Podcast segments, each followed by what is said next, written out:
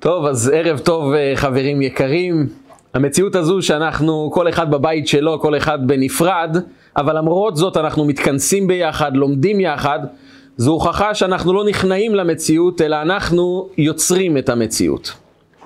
מספרים על uh, יהודי אחד, שסוף סוף החלום שלו התגשם והוא זכה בלוטו. הוא זכה בעשרה מיליון שקלים, הפקיד את זה בבנק, הוא מקבל כבר עכשיו יחס מאוד מאוד יפה מצד uh, מנהל הסניף, ויום למחרת הוא מתקשר לפקידה בבנק ושואל אותה, תגידי, כמה כסף יש לי בחשבון? היא בודקת, מתרגשת וחוזרת אליו ואומרת לו, אתה אחד הקליינטים החשובים שלנו, יש לך עשרה מיליון שקלים בחשבון הבנק, תרגיש חופשי להתקשר מתי שאתה רק רוצה, אנחנו פה לשירותך. הוא מתקשר אחרי חמש דקות שוב ושואל את אותה פקידה, תגידי, הייתי רוצה לדעת כמה כסף יש לי בחשבון הבנק. היא אומרת לו, אה, זה לא השתנה בחמש דקות האחרונות, אה, יש לך עשרה מיליון שקלים ותרגיש נעים להתקשר מתי שאתה רוצה למה שאתה צריך.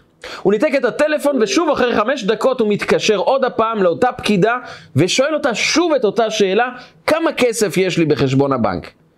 היא אומרת לו, תראה, יש לך עשרה מיליון שקלים וכך זה יישאר, אה, למה אתה מתקשר כל כך הרבה? הוא אומר לו, לא, רק רציתי לדעת. בפעם הרביעית שהוא התקשר, היא הפנתה אותו אל מנהל הסניף. היא אמרה לו, אני לא יודעת מה לעשות עם הקליינט הזה, אני מבקשת, תטפל בו אתה. מנהל הסניף בהתרגשות מרים את הטלפון, שואל אותו, שלום אדוני, איך אני יכול לסייע לך? אז הוא אומר לו, זה מאוד פשוט, הייתי רוצה לדעת בסך הכל כמה כסף יש לי בחשבון. אז הוא אומר לו, יש לך עשרה מיליון שקלים, ואנחנו מאוד שמחים שאתה נמצא בבנק שלנו, ואנחנו מאוד מעריכים אותך, תרגיש נעים להתקשר כל פעם שאתה צריך. אחרי שהוא התקשר אליו כמה פעמים ושואל אותו כל פעם את אותה שאלה, כמה כסף יש לי בחשבון הבנק, מנהל הסניף אה, כבר איבד את הסבלנות ושאל אותו, למה אתה שואל כל חמש דקות כמה כסף יש לך בבנק? אמרתי לך זה עשרה מיליון שקלים, זה לא יעזור שתתקשר כל חמש דקות.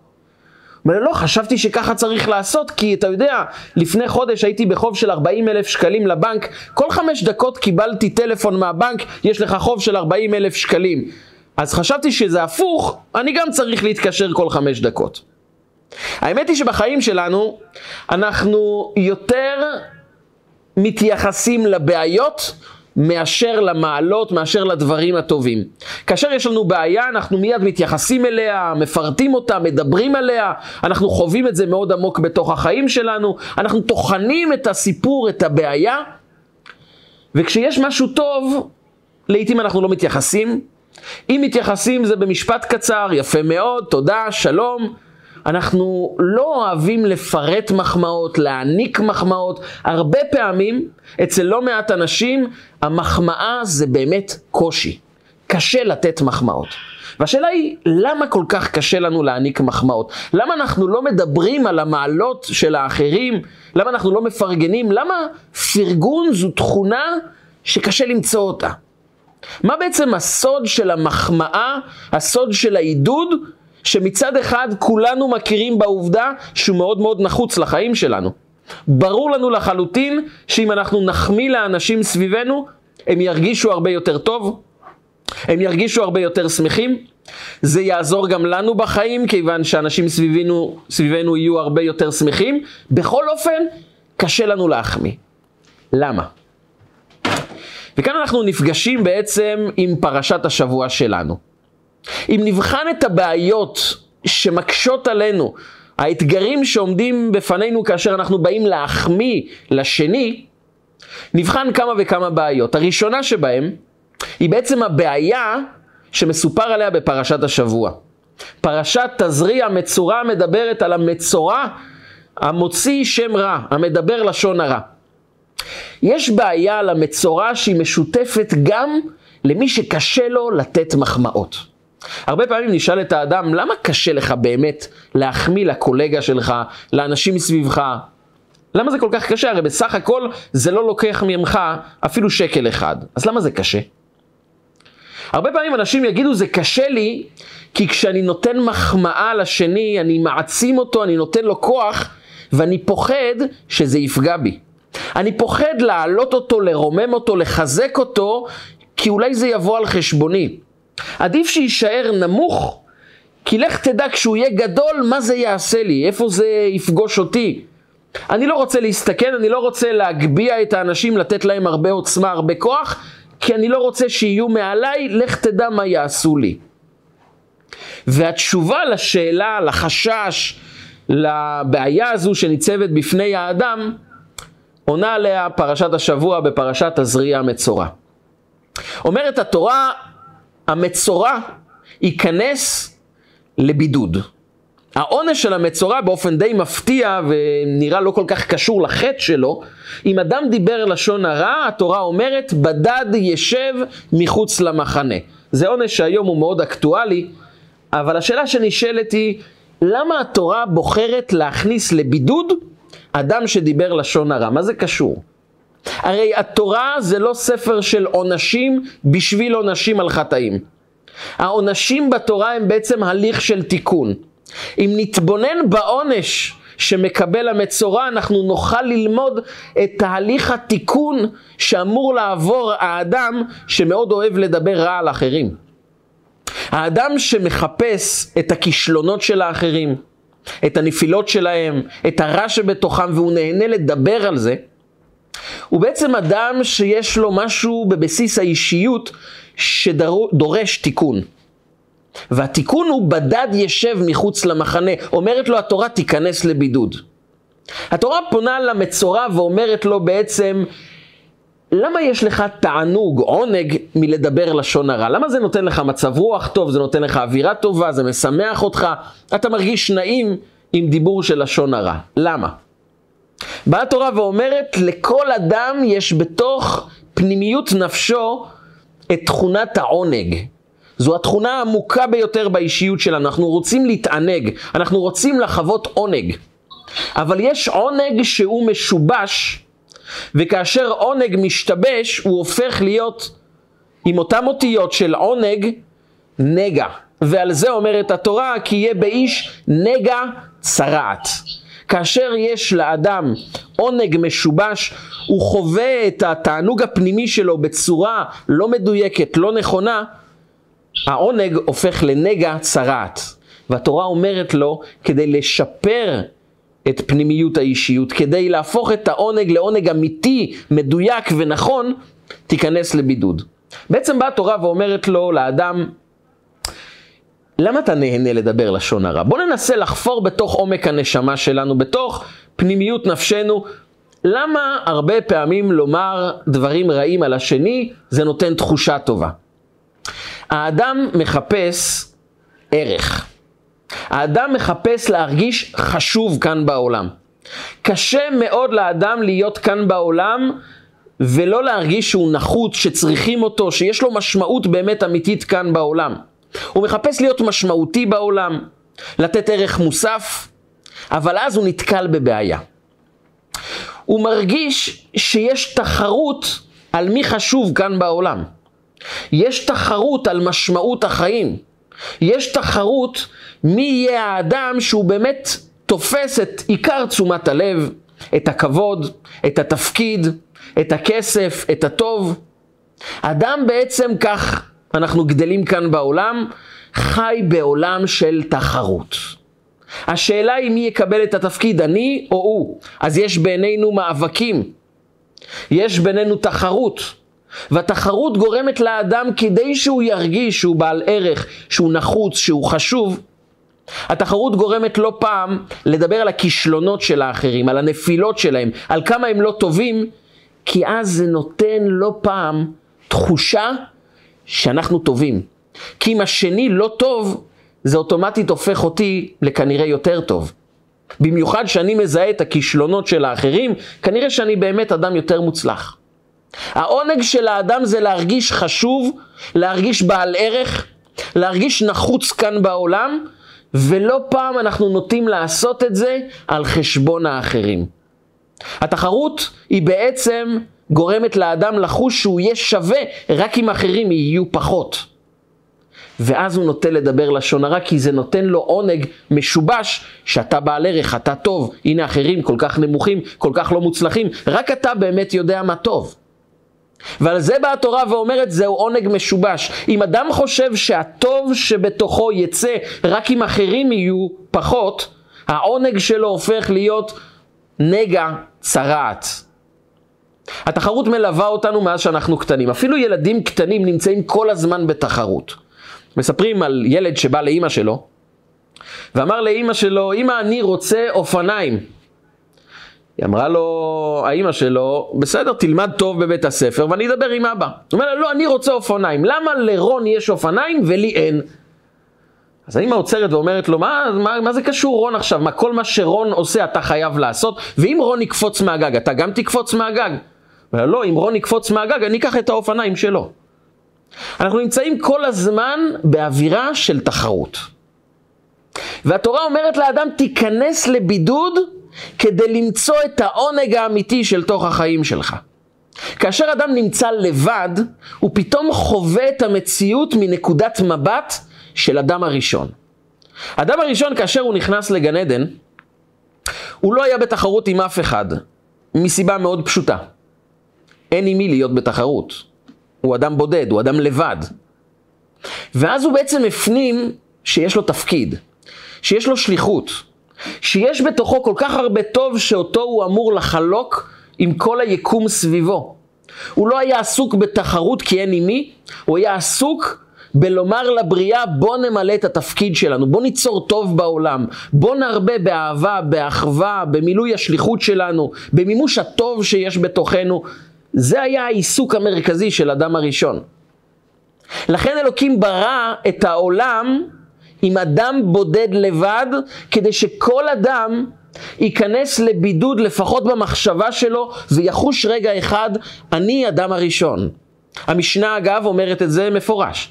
חייב אדם לומר בשבילי נברא העולם. העולם כולו נשען על אדם בודד.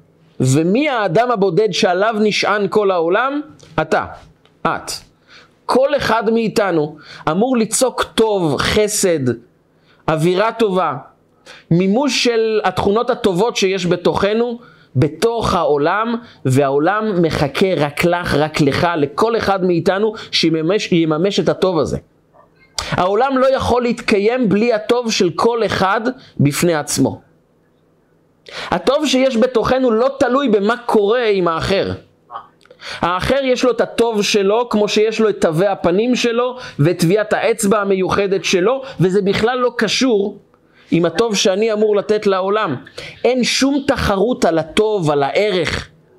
התחרות שאותה אנחנו כל הזמן חווים בחיים שלנו, היא בעצם נובעת מתפיסה מוטעית של הערך האמיתי שלנו. הערך זה לא מי האדם המרכזי במפגש חברתי או במפגש משפחתי. הערך הוא לא מי שהגיע לתפקיד בכיר. הערך הוא לא להיות ראש ממשלה או נשיא או מנהל מפעל. לא כולם יכולים להיות ראשי ממשלה, לא כולם בנויים להיות מנהלי מפעל, מנכ"לים, אבל כל אדם נועד להיות מי שהוא. הוא נועד למלא את התפקיד האישי שלו כאן בחיים, ומכאן נובע הערך. זה לא משנה מה הכותרת של התפקיד, זה לא משנה אם אתה אדם שכולם נותנים לו הרבה לייקים ומעריצים אותו, השאלה המרכזית היא, האם אני ממלא את שליחות חיי? וכאשר אדם מוצא את העונג הפנימי שלו דרך הבידוד, דרך ההתמקדות ברגע אחד, אני לבד, מה שליחות חיי? מה הטוב שאני מעניק לעולם? מה התכונה המרכזית שבי, שאותה אני יכול לנצל לטובת כל העולם סביבי? כאשר אדם מבין שכאן נמצא הערך שלו, מתוך הבידוד, מתוך היותו אדם לבד, שמבין שהתכונה הטובה שבו היא רק שלו ולעולם אף אחד לא ייקח אותה. הוא יוצא מהבידוד לתוך עולם שאין לו שום אינטרס כבר לדבר רע על אחרים. זה לא נותן כלום. אני מתמקד בטוב שיש לי להעניק לעולם. ואת הטוב הזה אף אחד לא לוקח, כי לכל אחד יש את הטוב שהוא אמור להעניק לעולם כולו. לא רק שהוא לא מדבר לשון הרע, הוא הופך להיות אדם שאוהב להעצים את הזולת. הוא אוהב לפרגן לאחרים, כי ברור לו ששום פרגון לאחר לא ייקח ממנו שום דבר. זה לא יהפוך את האחרים ליותר חשובים, ליותר נחוצים ממנו, כי אין תחרות על החשיבות של האדם, על הערך של האדם. כי לכל אדם יש ערך במימוש התפקיד האישי שלו. ואז אני לא מפחד לפרגן, כי הטוב שבי נמצא, ואם אני יכול לגרום לאחר לממש את הטוב שיש בתוכו, רק הרווחנו עולם הרבה יותר טוב, כי אנחנו לעולם לא בתחרות על ערך. הערך נמצא בכל אחד ואחד מאיתנו. נולדנו איתו, זה שייך רק לנו, ואף אחד לא מתחרה בנו. לפרגן לשני זה לא לחוש שאולי אני פחות, שאולי הוא יותר. התחרות הזו היא תחרות של עונג משובש שיוצר נגע צרעת. אבל אחרי הבידוד, לפחות הבידוד המחשבתי, שאדם מבין, רגע, בשבילי נברא העולם, לי יש תפקיד וכאן נמצא הערך האישי שלי, אותו אני ממלא, ורק אז אני מחש את העונג הפנימי שבתוכי, שהנה יש ערך, יש לי תפקיד, יש לי טוב, ואני לא חש שאני צריך להיאבק עליו. אז אני אוהב גם את עצמי, ומסוגל לאהוב את האחר, ובאמת לפרגן מכל הלב. אבל ישנה עוד בעיה. והבעיה הזו של המחמאה, היא שאחרי שאדם מבין, נכון, אני יכול לפרגן אה, לשני, זה לא לוקח ממני שום דבר, אני ממוקד מאוד בתפקיד שלי, באישיות שלי, בטוב שאני יכול לתת לעולם, במימוש השליחות האישית שלי כאן בעולם. אבל הרבה פעמים קשה לנו להחמיא דווקא בגלל, זה נשמע מפתיע, כנות. אני רוצה להיות אדם אמיתי. אם אנחנו נשים לב, הרבה פעמים בחיים שלנו אנחנו מנצלים בצורה לא נכונה את המחמאות בתור הורים, בתור מורים, בתור אנשים עם חברים. אנחנו הרבה פעמים מחמיאים כדי להרוויח משהו.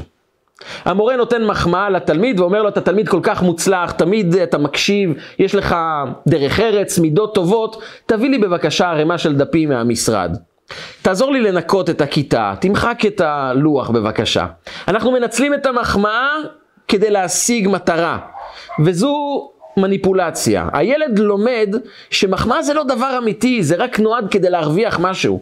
האמא אומרת לילדה שלה, את כל כך ממושמעת, כל כך טובה, קחי סמרטוט ותנגבי בבקשה את השולחן, תסדרי את החדר, את ילדה הרי כל כך טובה. אנחנו מתרגלים שהמחמאות זה בעצם להשיג משהו, ואנחנו לא באמת מתכוונים למחמאה. ואז אדם שאמור להעניק מחמאה לאשתו, לבנו, לחבריו, אומר, אני מרגיש שזה משהו לא אמיתי, אני מרגיש שזה, שזה קצת ככה לא הגון, זה, זה משהו שהוא חסר כנות אמיתית, אני מרגיש שמחמאה זה נועד לאנשים שמנסים להשיג דברים, זה לא באמת שאני מחמיא. וצריך לתת את הדעת על המחשבה הזו. כי הרבה פעמים אנחנו אומרים לעצמנו, בסדר, אז אני לא מחמיא. מה כל כך גרוע?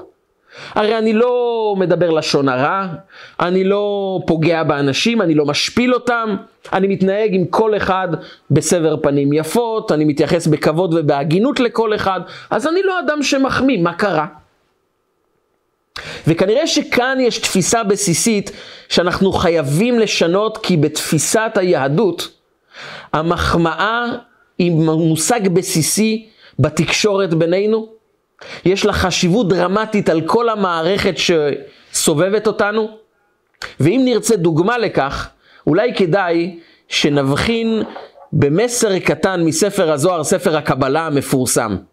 ספר, ספר הקבלה, הזוהר שנכתב בידי רבי שמעון בר יוחאי, מדבר על הלשון הרע בפרשת השבוע. לשון הרע זה באמת דבר שאני חושב שכולנו מסכימים שהוא מזיק מאוד מאוד בחברה שלנו, בכל חברה.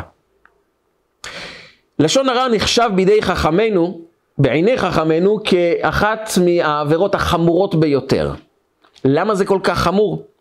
כי אדם לעולם לא יודע כמה רע וכמה נזק הוא יצר בעולם בגלל מילה אחת לא במקום. הרבה פעמים אנחנו מוצאים מילה אחת מהפה וזה בעצם כמו נגיף קורונה. אנחנו הוצאנו את זה ואי אפשר לדעת לאיפה זה מגיע. זה יכול לפגוע בהמון המון אנשים, זה מדביק כל מיני סוגי אנשים בכל מיני מקומות וזה הולך לכל העולם, ואדם אחד שאמר מילה לא במקום, זה עבר לכל כך הרבה אנשים, שאנחנו לא יודעים כמה נזק זה יצר בעולם. אין לנו את הכלים כדי למדוד את זה.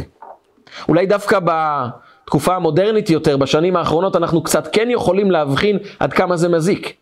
לפני חמש שנים התפרסם אה, פוסט בפייסבוק כנגד אה, מנהל אה, לשכת אוכלוסין באחת המקומות בארץ, והיה לו ויכוח באותו יום עם אישה אחת, היא ביקשה תור יותר מקוצר, הוא אמר לה לא תעמדי בתור כמו כולם, היא טענה ואמרה לו אתה אומר את זה כי אתה גזען, והוא אמר לה, הוא מאוד נעלב, אם את חושבת שאני גזען את יכולה לחזור הביתה, והיא באמת חזרה הביתה וכתבה פוסט מאוד ארוך נגדו, וזה היה כתוב בצורה מאוד מאוד אמוציונלית, מאוד רגשית. זה גרם להרבה אנשים להוזיל דמעה, הם פתאום חשו שבאמת פגעו כאן באישה, והם שיתפו את הפוסט הזה. הוא קם למחרת בבוקר וגילה שיש ששת אלפים שיתופים לפוסט הזה. עשרות אם לא מאות אנשים קיללו אותו, הוא הפך להיות ביום אחד גזען ששנוא על כל כך הרבה הרבה אנשים כאן במדינה. העצוב בכל הסיפור שהוא דווקא היה איש ביטחון מאוד בכיר, אדם שדווקא ייסד גוף בשביל שוויון בין כל מיני מגזרים בחברה, הוא כתב אפילו ספר על הדבר הזה. לכן זה כל כך פגע בו כשהיא אמרה לו אתה גזען.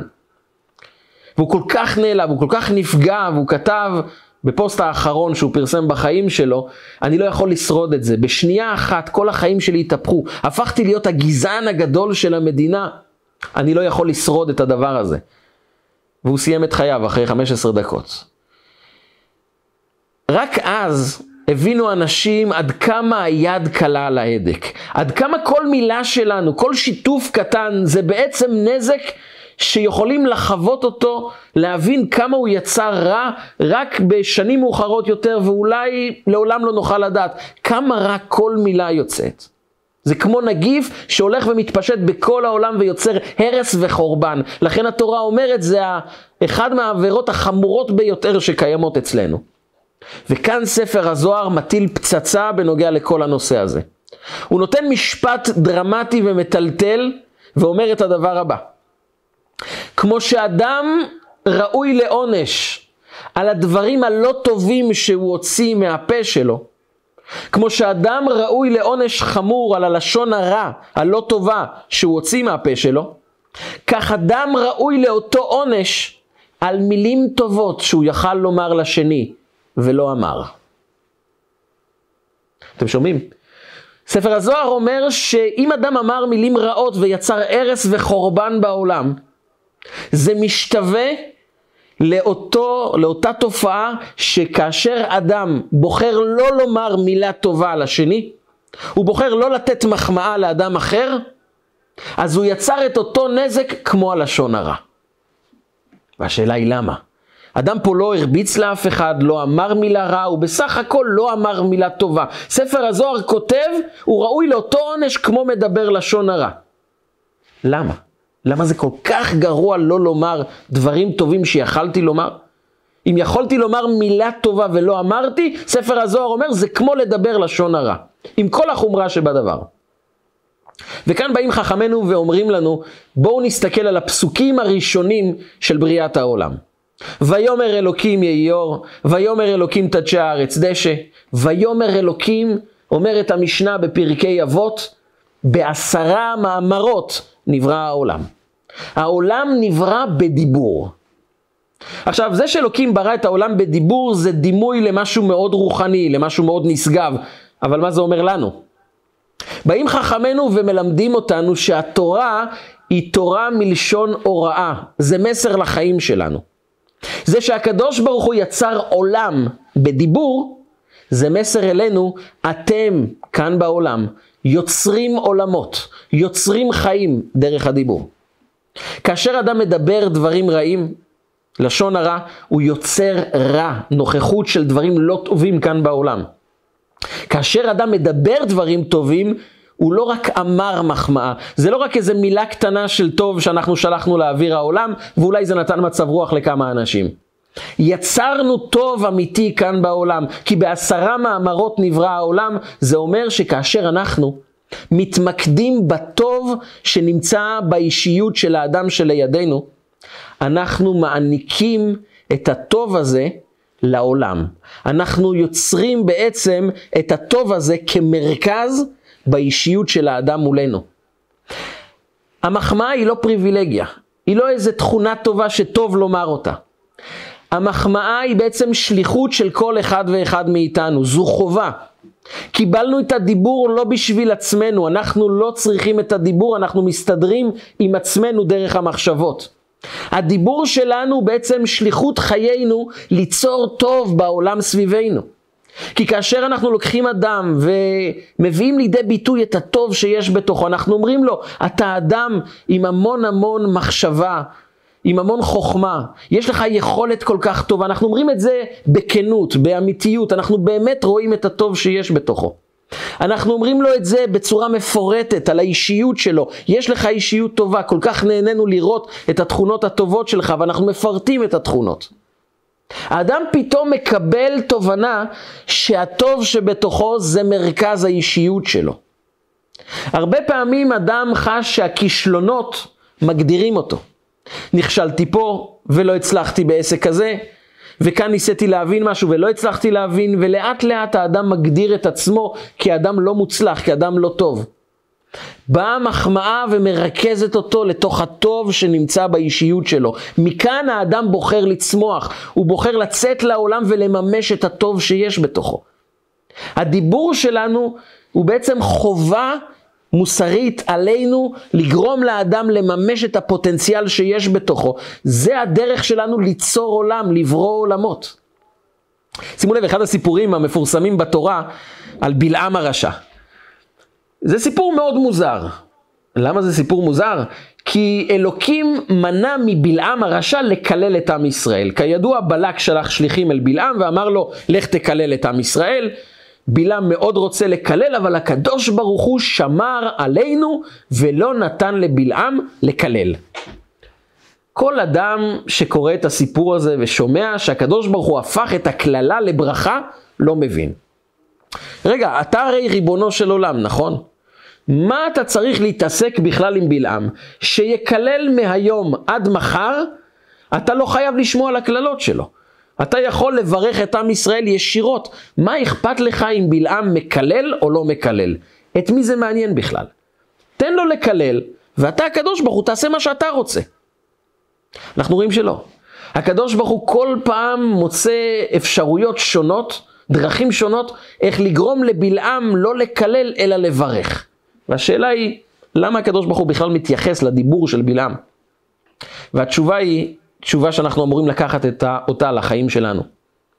בלעם כשהוא מקלל זה פועל. כי אלוקים ברא את העולם ואת הטבע שדיבור יוצר מציאות. יוצר נוכחות של הדיבור שדיברנו. אלוקים אומר אני לא יכול לתת לבלעם לדבר ולקלל ולגרום שהטבע לא ישתנה. כי בראתי את העולם שדיבור יוצר מציאות. הדרך היחידה שלי, כך אני החלטתי, זו דרכו של עולם. זה הצורה שבה אני בוחר לנהל את העולם. דיבור יוצר, את זה אני לא רוצה לבטל, אני לא רוצה לשנות את הטבע. אני רוצה לפעול בתוך הטבע, והטבע הוא שדיבור יוצר.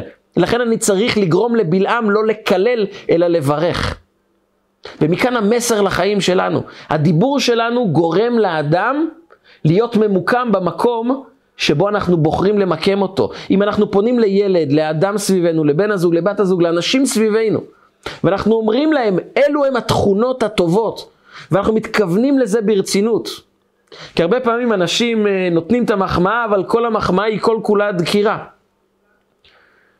בעל הגיע לאשתו ואמר לה, כל הכבוד על הבישולים, האוכל יצא מאוד טעים, עשית את זה לבד.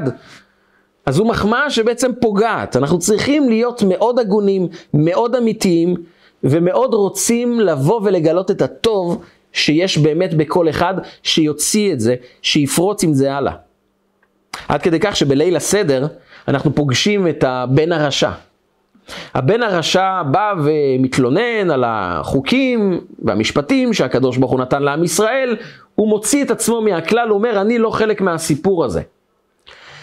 וכאן ההגדה פונה לבן הרשע ואומרת לו משפט, או ממליצה לנו לעשות משהו שזה נראה לנו בגדר הסתה לאלימות.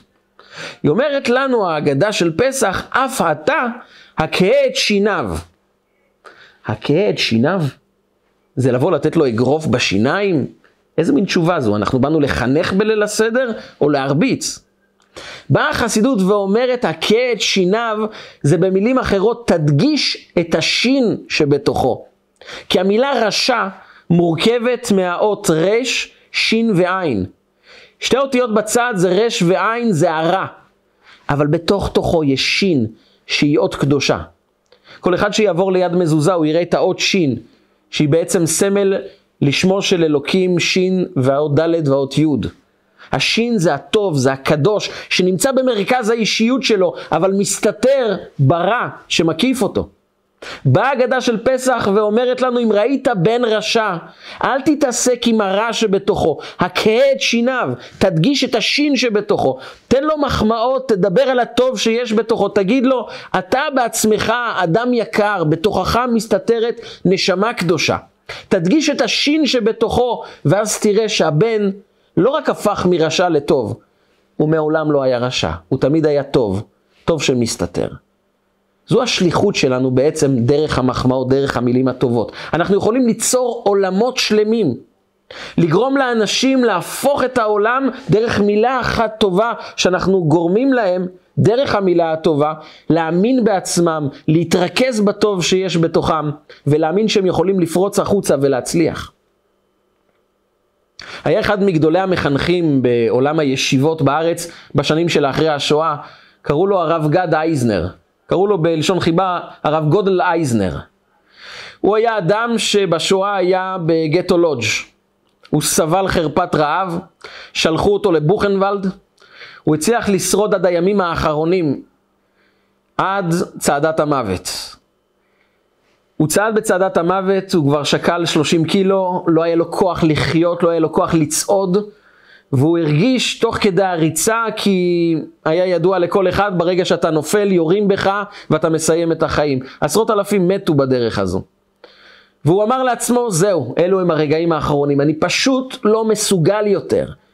והוא תכנן ליפול ולגמור את החיים שלו. הוא אמר שמע ישראל השם אלוקינו השם אחד ובא ליפול ופתאום הוא שומע צעקה. גודל, רוץ, אתה יכול, תרוץ. ומשום מקום הוא קיבל אנרגיה, פתאום הוא קיבל כוחות, פתאום הוא התרומם ורץ, ושרד את צעדת המוות, הוא שרד את המלחמה, הוא עלה לארץ, ו-35 שנה אחרי השואה הוא לימד מאות ואלפי תלמידים, הוא פרסם המון ספרים, הוא גרם להמון המון אנשים לבנות את האישיות שלהם מחדש, כי הוא היה מחנך עם כישרון מאוד מאוד גדול. עשרות אלפים חייבים לו את האישיות שלהם, את החיים שלהם, שבעצם כולם חייבים את כל מה שיש להם לאותו אדם שאמר משפט אחד, גודל, רוץ, אתה יכול. משפט אחד שגרם לכל כך הרבה טוב בעולם. זו שליחות החיים שלנו. אומר ספר הזוהר, אם אדם כשמדבר רע יוצר כל כך הרבה דברים לא טובים. האדם שיכול לדבר דברים טובים ולא אמר את המשפט הקטן של המחמאה, כמה טוב הוא החסיר מהעולם. כמה טוב יכל לשרות כאן, לשכון כאן בעולם, ולא ירד ולא התגלה, כי אדם בחר לא לומר את המחמאה הזו, כי אני לא אדם שמחמיא. אבל אתה יודע כמה טוב יכלת לגרום להיות כאן בעולם? כמה אנשים מסתובבים סביבנו, אנשים עם כל כך הרבה פוטנציאל, עם כל כך הרבה כוחות, הם מחכים רק לדבר אחד, שמישהו יבוא וידגיש להם את השין. שיבוא ויאמר, הנה זו התכונה הטובה שבך, אני כל כך שמח להכיר אותך. והאדם הזה מתרומם, וכמה טוב הוא יכול ליצור בעולם כולו. אומר ספר הזוהר, אם אדם לא אומר מילה טובה שהוא יכל לומר, זה שקול כנגד לשון הרע שיוצר כל כך הרבה רע בעולם. כי כל אדם מחויב לבוא ולקיים את המצווה של לילד אנשים כאן בעולם. פרו ורבו מילאו את הארץ, זו פנייה לכל אחד. אתה יכול דרך הדיבור, דרך המחמאה, דרך העידוד, לגרום להרבה אנשים לילד את עצמם מחדש. להוציא את הטוב שיש בתוכם, לגרום לעולם כולו להיות עולם כל כך טוב דרך מילה אחת שהיא כל כך משנה חיים, היא כל כך יוצרת חיים.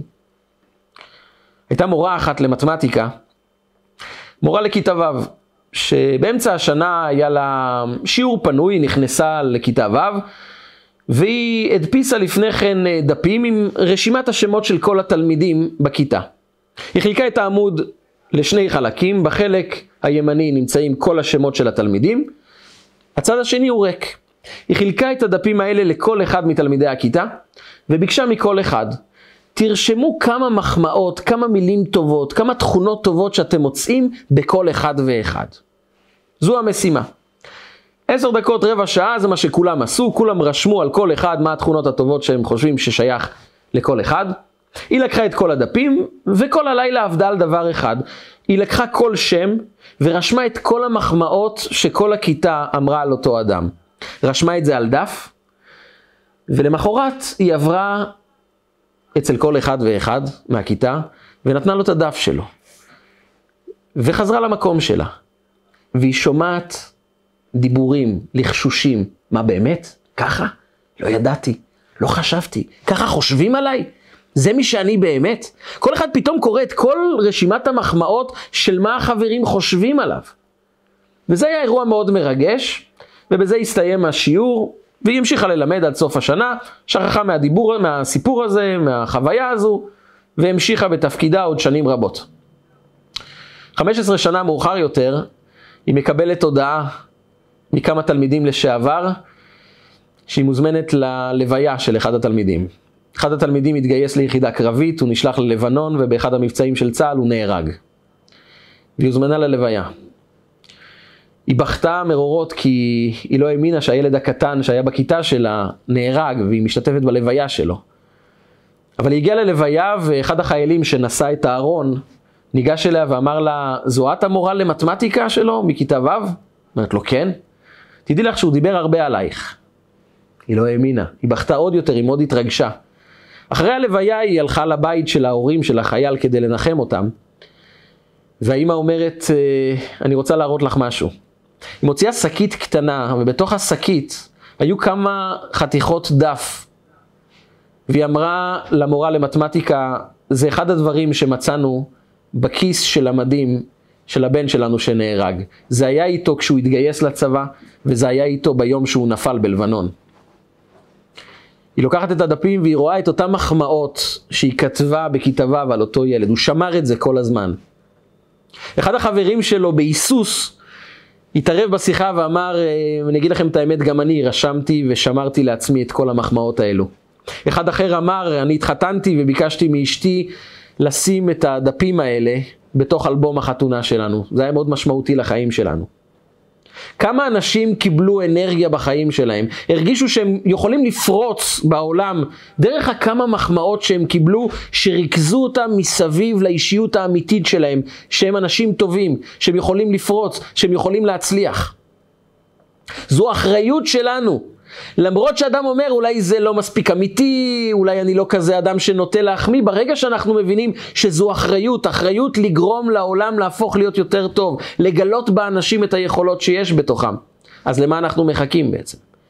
האחריות שלנו היא כבר עכשיו לגרום לעוד אדם להאמין יותר בעצמו. זה לא דורש מאיתנו שום דבר. זה לא לוקח מאיתנו שום דבר. זו שליחות החיים שלנו. לבוא ולומר מילה אחת טובה שמשנה את העולם. ואם כל אחד ואחד מאיתנו ייקח מילה אחת טובה כדי לגרום לעוד אדם לגלות את הטוב שיש בתוכו, לגלות את האור שנמצא אצל כל האנשים סביבנו. ביחד כולנו נהפוך להיות עם של אור גדול, ואז נזכה לאור גדול, אור של גאולה שתבוא אלינו במהרה בימינו, אמן ואמן. תודה רבה לכולכם.